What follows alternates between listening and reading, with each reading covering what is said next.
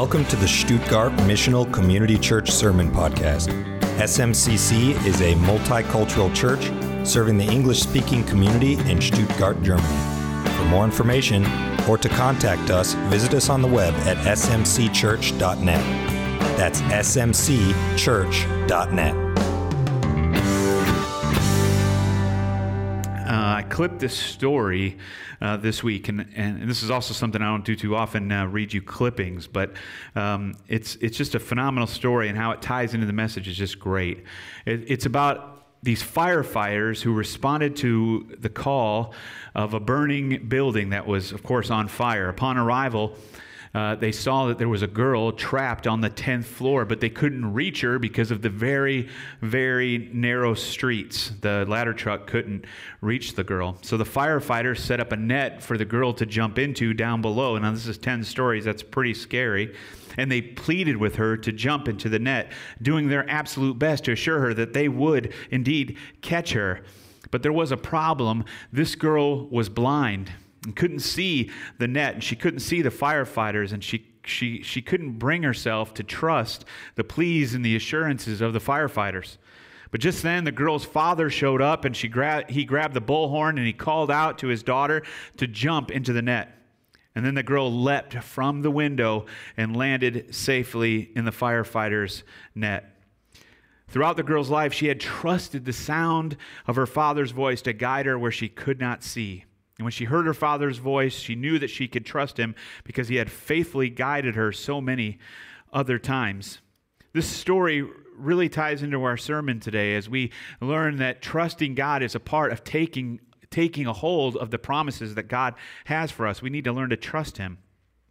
And this story, it, it, it supports the message a little bit, but it's also um, a little different as well.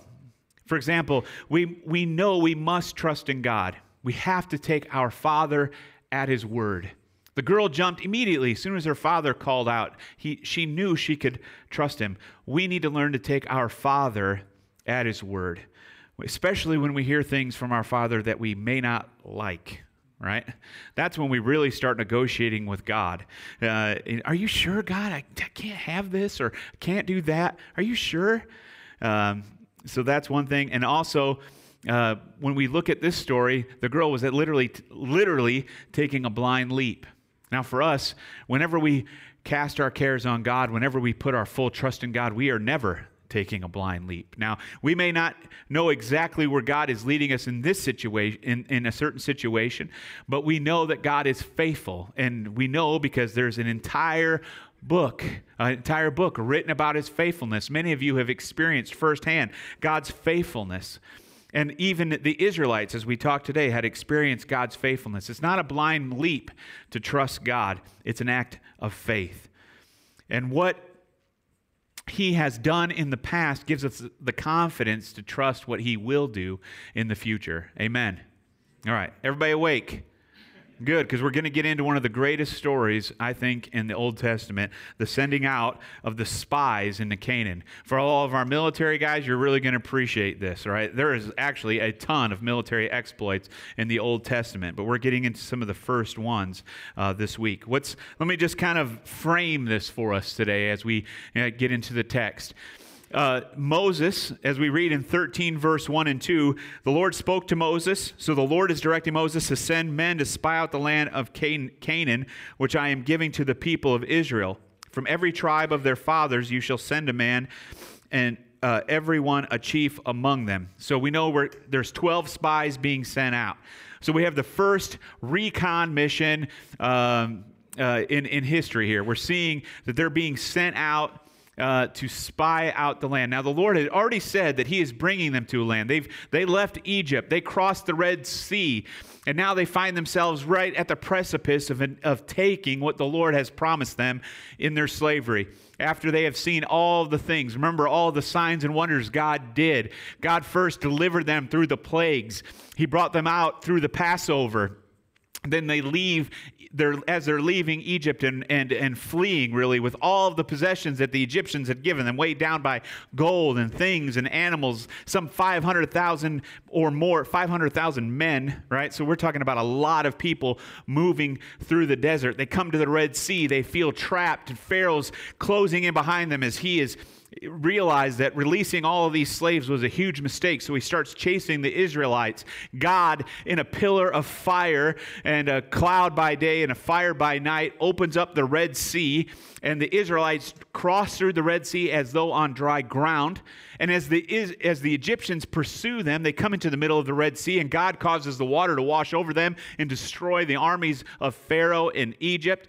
They get through on the other side, and they forget all about all of that, don't they? They start grumbling against God. This is where they start, oh, I'm thirsty, I'm hungry. They want, and God gives them manna and He gives them quail and He makes water come from the rock. God is continually moving. And then God gives them instructions to build the tabernacle, and His presence rests on the tabernacle. These people have experienced God in, in, in more profoundly than many of us ever will. They've just seen the absolute presence of God. God, has anybody ever parted a creek? Has God ever parted a creek for you, uh, let alone the Red Sea, right? I mean, now God has done some miraculous things in our lives and perhaps yours, and maybe you've seen God move in a mighty way, but that doesn't keep us sometimes from grumbling. And so now they come to the promised land.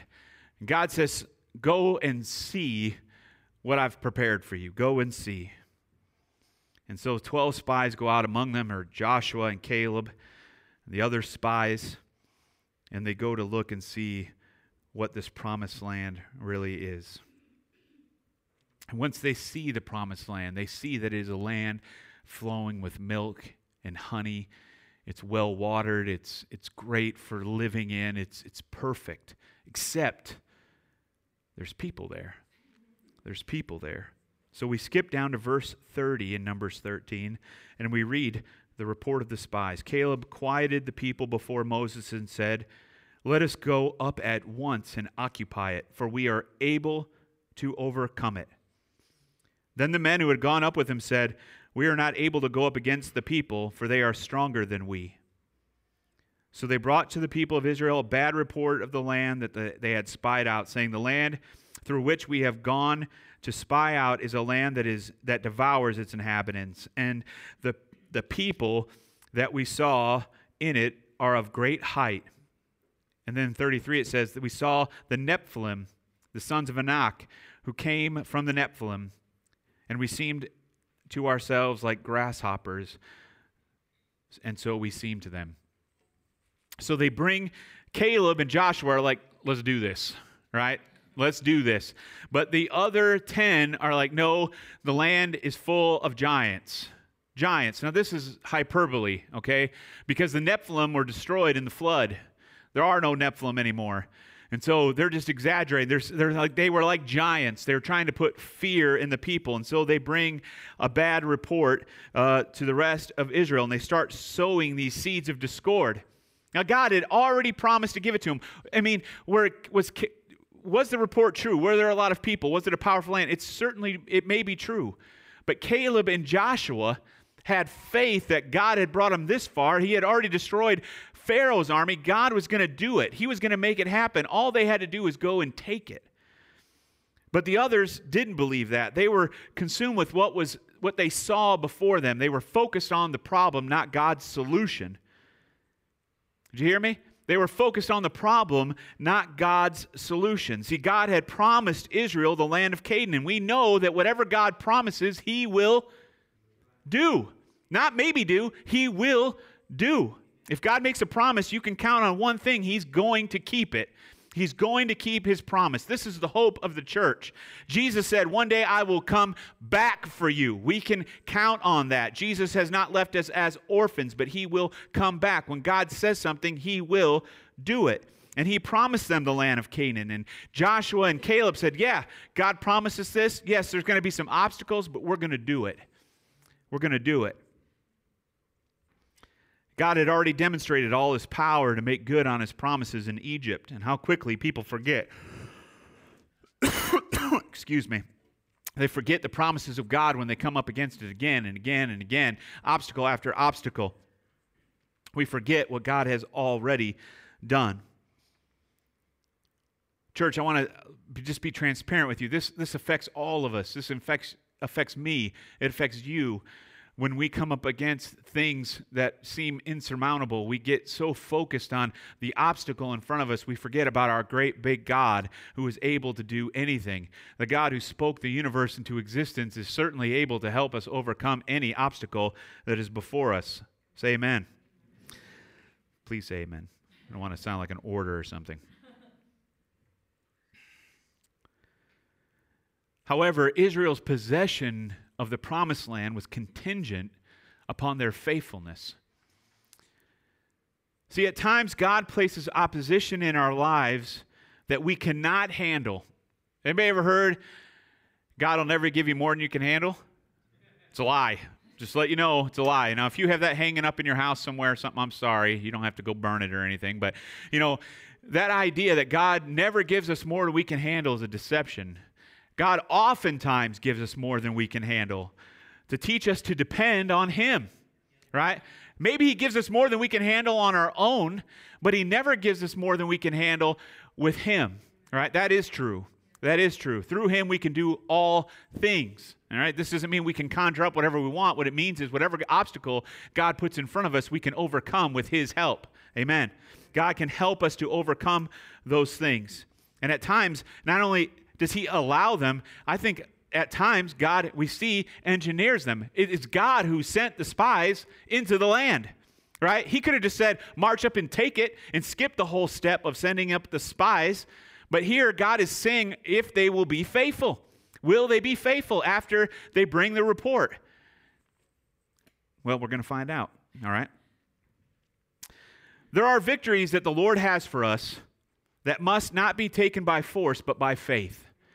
There are things that the Lord has for us, and I have seen people, and myself included, have come up across things, and the victory was right there. The victory can be right there, and but again, we're looking at the problem, and instead of claiming the victory that God has for us, we turn away and we're defeated. But there are things that God has for us that we must reach out and not take by force, by force of will, I mean, but take by faith, things that God has promised for us. So skip with me now to uh, four, chapter 14, and we look at the rebellion of God's people. Verse 1 says this All of the congregation raised a loud, loud cry, and the people wept that night. And all the people of Israel grumbled against Moses and Aaron. The whole congregation said to them, in a, a very dramatic fashion, I'm sure. What that we had died in the land of Egypt, or would that we have died in this wilderness.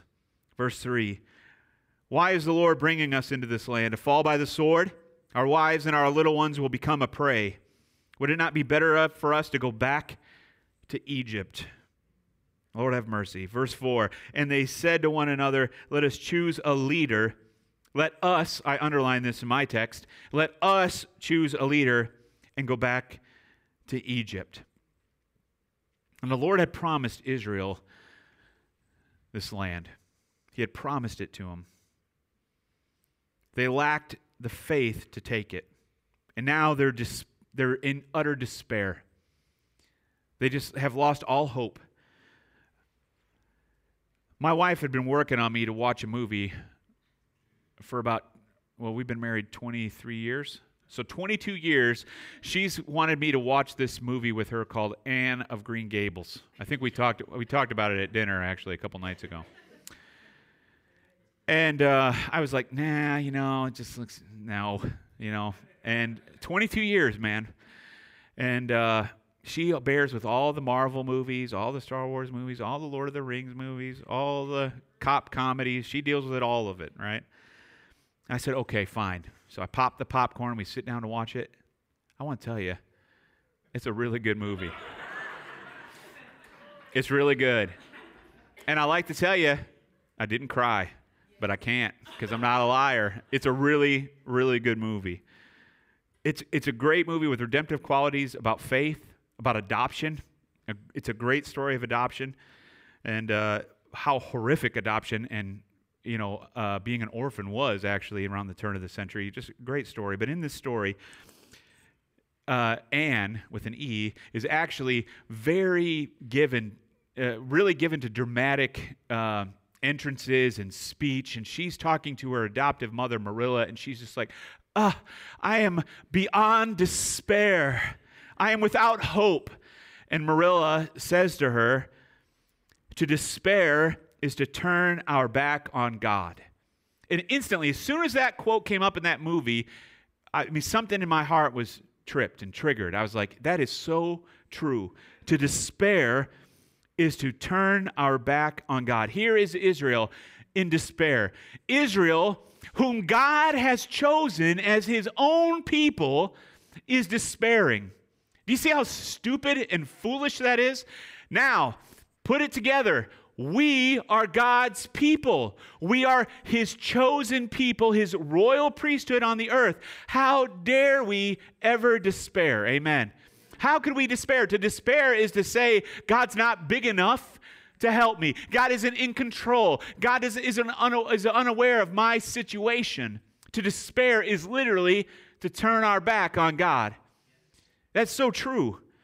And so if you if you only watch the movie for that, watch it for that. All right, but now you're like, well, I already got it. So okay, whatever. I'm not going to talk about it anymore. It's a good movie though. And this idea where we just we just lose hope. I mean, really a Christian has no business losing hope. We have no business despairing. That doesn't mean we don't get depressed. It doesn't mean we don't have ups and downs. It doesn't mean that sometimes we're not looking for the answers and praying, but it's when we stop praying, it's when we stop trusting, it's when we stop leaning that we are in despair. If you're going through something today, if you're facing a wall of opposition, my encouragement to you is pray. Pray. Don't turn your back on God because your situation is not hopeless. Amen. Your situation is not hopeless. You are not in despair. The God of the universe is on your side. Amen. And then Israel, I also underline this. I already told you. He said, they said, let us choose for ourselves a new leader.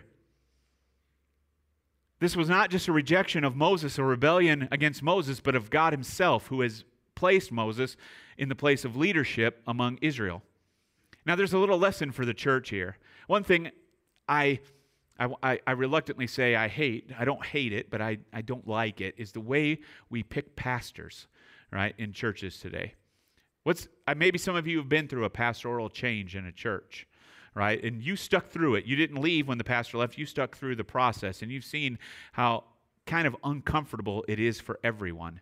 Because in a lot of churches, what happens, unless you're a Methodist or uh, Catholic, where they appoint a priest or pastor, if you are in a congregational church, then the deacon board or the pastoral search committee looks through about 500 resumes of pastors looking for jobs. They weed down a few and then they interview a couple and then they finally invite somebody to come preach. And then that pastor, he comes and preaches. And uh, if he does a good job and everybody likes the way him and his family look, they vote. They vote. And they say, Yeah, you're our new pastor. Can you imagine if Israel was allowed to do this. Imagine the first time they were hungry, they would have voted for somebody new. And here they are saying, hey, let's vote for somebody who's going to do what we want, not where God's leading. Let's, uh, let's, let's have somebody that's going to lead us where we want to go, not necessarily where God's leading. Church, this is a fundamental problem with the way we, we do things in, in a church. Is there a solution for it? I don't think so. I, I don't know.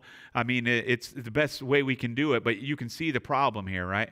They would have definitely voted Moses out. And so, if you are ever part of a pastoral change, if you ever are in a church that's going through a pastoral change, when it comes time to vote, I pray, I hope that you have spent significant time in prayer over your decision and asking God to lead your church into a, into a position where you're picking His leader for the church, even though He may be leading you somewhere that is uncomfortable for you to go or she right? That that even if it's difficult that god god's person who's leading that congregation is going to go where god wants them to go and that you not reject god's leadership uh, through that process because god has got the right person. And that's just put that away store it. Don't vote me out. All right, just keep that uh, stored away somewhere when you're part of a church going through transition and and uh, uh, you know you're going through that process. But what happens in a lot of churches when a pastor starts leading a congregation where they don't want to go, they stop they stop being uh, um, cooperative is the word. So church members stop giving that's the first thing they try to do. They try to starve the pastor out. That's the first thing, right? The next thing they do is they grumble and they talk amongst each other and they make little coalitions of, of, of the unwilling. And they, they get together and, and they start you know forming little subcommittees about the pastor's leadership or the leadership of the church not doing what they ought to do. Now remember just back a little while ago moses set up 72 people to help him deal with disputes and problems. This wasn't absentee leadership. This was not a dictatorship. Maybe it was a theocracy where god is leading through people but this was not a situation where people were not being listened to. There was opportunity. But instead, they start grumbling amongst one another and they start plotting to overthrow Moses. Make no mistake about it, this was not rebellion simply against the person, but against God Himself. Church, this rings true today as well. That we need to be very, very careful when we're um, um, unhappy with church leadership. We need to first go to the person uh, that we have a problem with. We need to give the pastor, the leader, the benefit of the doubt. We need to talk with them. We then need to maybe talk, if they're unresponsive to the pastor, with some board members in attendance, and then see what happens. And then, if all else fails, you don't lead a rebellion. There's a million churches to go to, especially in the United States, right? It's the board's responsibility to remove people, those in leadership. That was really had nothing to do with the rest of the sermon. That was all for free, okay? And you might think, well, this doesn't affect me, but maybe one day you'll remember this part of it, right? One truth about sin is it always, always uh, affects others, whether it's directly or indirectly, you know? And our society is very tolerant of sin that they think does not affect other people, right? Sin that doesn't have direct effect on other people is tolerated. I think about pornography, you know, in some countries, prostitution. To think that prostitution doesn't hurt anyone or it doesn't, you know, is, is no, no consequence to anybody but the person who's participating in it is ignorant and foolish, right? To think that a male, a married man with a few kids uh, who has a pornography problem is only sinning against God and it doesn't affect anybody else is ignorant and foolish. Our sin affects other people. Now, we always, always sin against God when we rebel against Him. We always sin against God, but our sin also affects many times other people, right? Very, I can't even think of one sin that has no effect on anyone else, right? It does. And even our secret sin, those things that we do and we don't talk about at parties, those things affect other people around us. They always affect other people. And we see sin is like a cancer. Sin is like a cancer that spreads through the body of Christ, spreads through God's people. It is important that churches and congregations exercise church discipline right? That, that sin not be allowed, um, open sin be allowed to exist in the church body. That's, it's really important, right? That, that we deal with it on a case by case basis, but that mature people take that person aside and talk with them privately and try to restore them. The goal is always restoration. But a church that refuses to discipline will be infected by sin because we're all sinners. And sometimes that sin weasels its way in and it affects the entire body and it must be cut out. Maybe not permanently, right? We're not talking about excommunication indefinitely. We're talking about the expulsion of sin until restoration is made. Then they can come back. Church discipline is an important part of of running a church. It's the most uncomfortable part, it's the most unpleasant part, but it's also very, very necessary because sin always affects other people. And here it is spreading throughout this entire people, even though two brought back a good report, they chose to believe the ten and then rebelled and said, actually, they threatened to kill Moses. They threatened to kill him. But there's good news, church. In Christ, our rebel heart is transformed into a heart submitted to his lordship. How many of you know this is true? You, you became a Christian, you gave your heart to Jesus, and all of a sudden, you wanted things you didn't want before, and the things you wanted before you don't want anymore. Does that make sense? like the things that, that I was doing before I came to know Jesus Christ, I had lost my appetite for. Right? Once I became a Christian, I didn't have an appetite for those that those rebellious, sinful things anymore. I had an appetite for Christ. I mean, and I, I, understand not everybody responds the same way, but I mean, I was a freak about it, right? I mean, I sold my television. I sold, I, I got rid of every distraction so I could devote myself 100% to studying God's word and, and, and prayer and, and getting to know Jesus. I wanted everything I could possibly get from Jesus. I wanted everything that experience had to offer. I wanted to learn everything. I grew up in a non Christian home. I had a lot of homework to do. Amen. And so I was studying God's word and just pouring myself into it. Now, that was a season of my life. I mean, I do own a television today, but in that initial season of my life, all the things that I had chased after in the first 22 years of my life went away. I mean, crazy.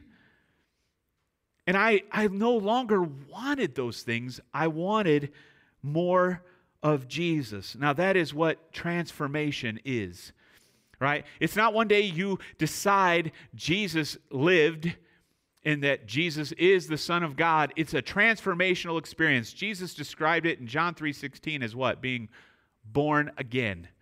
Being born again. Think about that. That's a transformational experience. That's not a decision. That's not just like, oh, I'm going to church now. That is, God got a hold of my heart and He changed me from the inside out. Amen. There's looks of confusion on some people's faces, and I understand that because we have churches full of people who have never experienced that. And that's a problem. That's a problem. If you have never experienced that, it's a problem. It may mean, not always, but it may mean you're not a Christian. Now, I'm not here to judge you, and I'm not pointing fingers at any individual person. But if you have not under, if you have not experienced the transformational power of Jesus Christ, I want to tell you, you need to take a hard look at your faith. You need to take a hard look at your relationship with Jesus because it may be that you're not a Christian. Nowhere in the Bible do we ever see a testimony of somebody who just said, "Yeah, I'm going to start going to church now." Right? We're, we look at people who are transformed by the power of God. We see people who were blind, now they see, and they follow Jesus for the rest of their life. We see people who are knocked off their high horse on the way to Damascus, and Jesus appears to them, and they completely turn their life around. Right? It's transformational. And this is a problem because when we, in our own effort, just try to do the right thing over and over and over again, it exhausts us, and we leave the church and we leave the faith. But that's not what God has called us to. God has called us to a transformational experience where we change. We no longer want those things in the world, we want more of Christ. We're not trying to walk as close as we can to the sin of the world and, and, take everything we can without really violating Scripture. No, we're trying to walk as close to God as we possibly can. And so we're that, let me tell you, makes us walk very far away from the things that the world tells us we need. Right? It just, I mean, the two have nothing in common. The, the, the, world or the sinful world and the kingdom of God have nothing in common as far as priorities and uh, morality. That's it's so crazy in our world today that that politicians and uh, Gillette Razor Company, uh, you know, with their whole manhood thing, what it means to be, that everybody wants to tell us what morality is outside of Scripture. Everybody wants to, you know, get their two cents on what it means to be a man, what it means to be, uh, uh, uh, you know, uh, uh, moral and, and, and what is moral. I mean, I think Nancy Pelosi, a, a politician in the United States, said uh, to, to um, not allow abortion is immoral. That, that's crazy.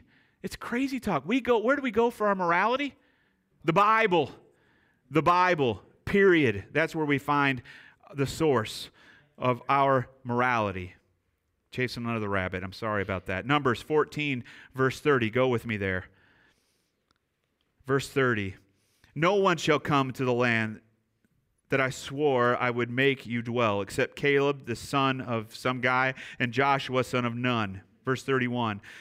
But your little ones, who you said would become a prey, remember they said that our children will become a prey?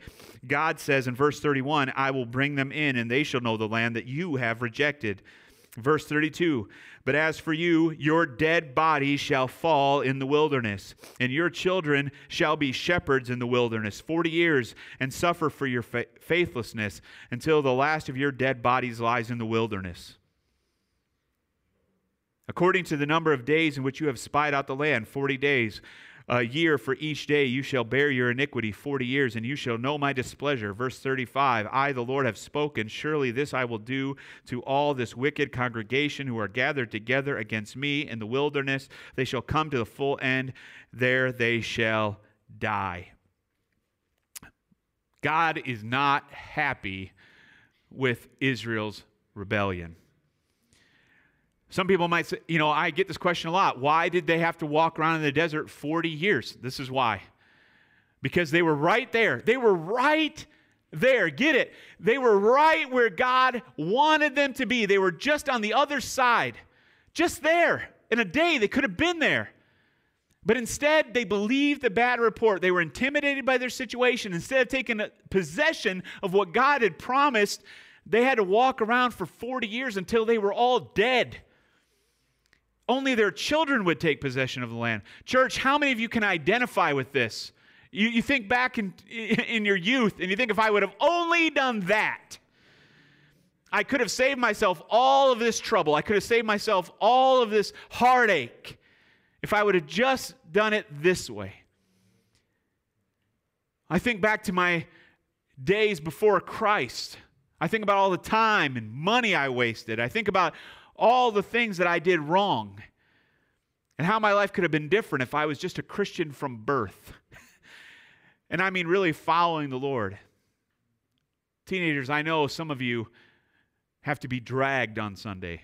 But I want to tell you if you would just follow the Lord, determine in your heart to follow the Lord from your youth, you will skip so much heartache, maybe that your parents went through, that I went through. Because the Lord, like we sang earlier, desires his best for you. He doesn't desire to punish you or withhold on you, he desires the best for you. And here he desires the best for his people, but instead they do whatever they want, they rebel against God, and they never see the promised land. They came out of Egypt and they died in the desert. So the primary focus of our lives is to glorify God. If there's any mistake about that, if in, in, any other sermon or any other message you've heard from this pulpit has ever led you to believe that your life is about anything other than glorifying God, I apologize. That is your sole purpose for being. Believe it or not, it's not to make 06. It's not to make E9. It's not to be to make sure that your son or daughter is the absolute best athlete they can ever be in ever. Right? Your job, your whole job, your whole life is to bring glory to God, to glorify Him in everything you do. It means putting Him first in everything you do. Israel focused on their own ability. They focused on what they could do. And of course, they could never beat the possessors of that land uh, in their own. And so they, on their own, so they focused on the problem instead. They lost sight of the living God who had led them out of Egypt. When we sin, again, we always sin against God, but we always uh, we may also be sinning against others. Remember that other people are watching you. Your kids are watching you, especially your kids are watching you. Here we see in, this, in other parts of the text, we see that the children are caused to suffer, right? They also have to walk in the desert for 40 years. Some of you may think, well, that seems pretty harsh. They're all dying in the desert, their dead bodies everywhere in the desert. You, well, you know, that seems kind of harsh. God is 100% justified in punishing rebellion and sin. He is 100% justified in punishing rebellion and sin.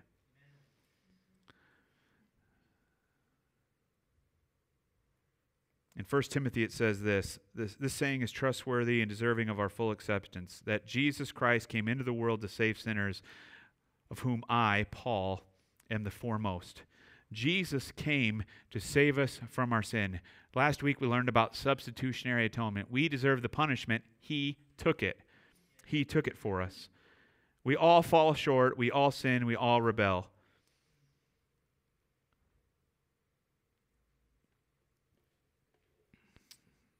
So, what do we do with this? What do we do with the lesson from Numbers? Number one, I encourage you to go back and read it. Do the devotion this week. Get your mind wrapped around what God is doing here and leading his people to the promised land.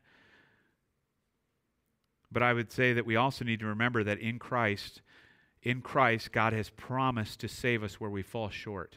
And we know when God makes a promise, He keeps it. He keeps it.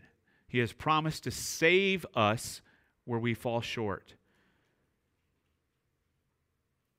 Christians should respond to God's patience with repentance, uh, excuse me, with an urgency to share the gospel with the world. That's what how Christians should respond with God's patience. You think, well, why doesn't God punish like this anymore? Why doesn't God just come back? Why doesn't Jesus just come back right now? What why? Because he is patient. He is patient and how we respond to that is very important. If you're if you don't know Jesus, if you don't have a relationship with Jesus, how should you respond? You should respond with repentance and faith. You should turn away from your sin and put your faith, hope, and trust in Jesus Christ, who has promised to save you from your sin. You cannot save yourself. One day we will all stand before the righteous judge. One day we will be judged according to what we have done. Now, you can stand up there before the righteous judge on your own. You can just make a case. Well, God, I was pretty good. I was pretty good. I, I, did more good than bad. There's a whole bunch of this world that is counting on that. I, I was more good than I was bad, God. And I want to tell you that in His perfection, your sin is going to be so much more amplified, and you're going to understand that there's no way that God can give you eternal life. There's no way that He can just look past your sin. If He was, He wouldn't be just. If He did that, He wouldn't be just. But Christians will stand before God with Jesus as their defense.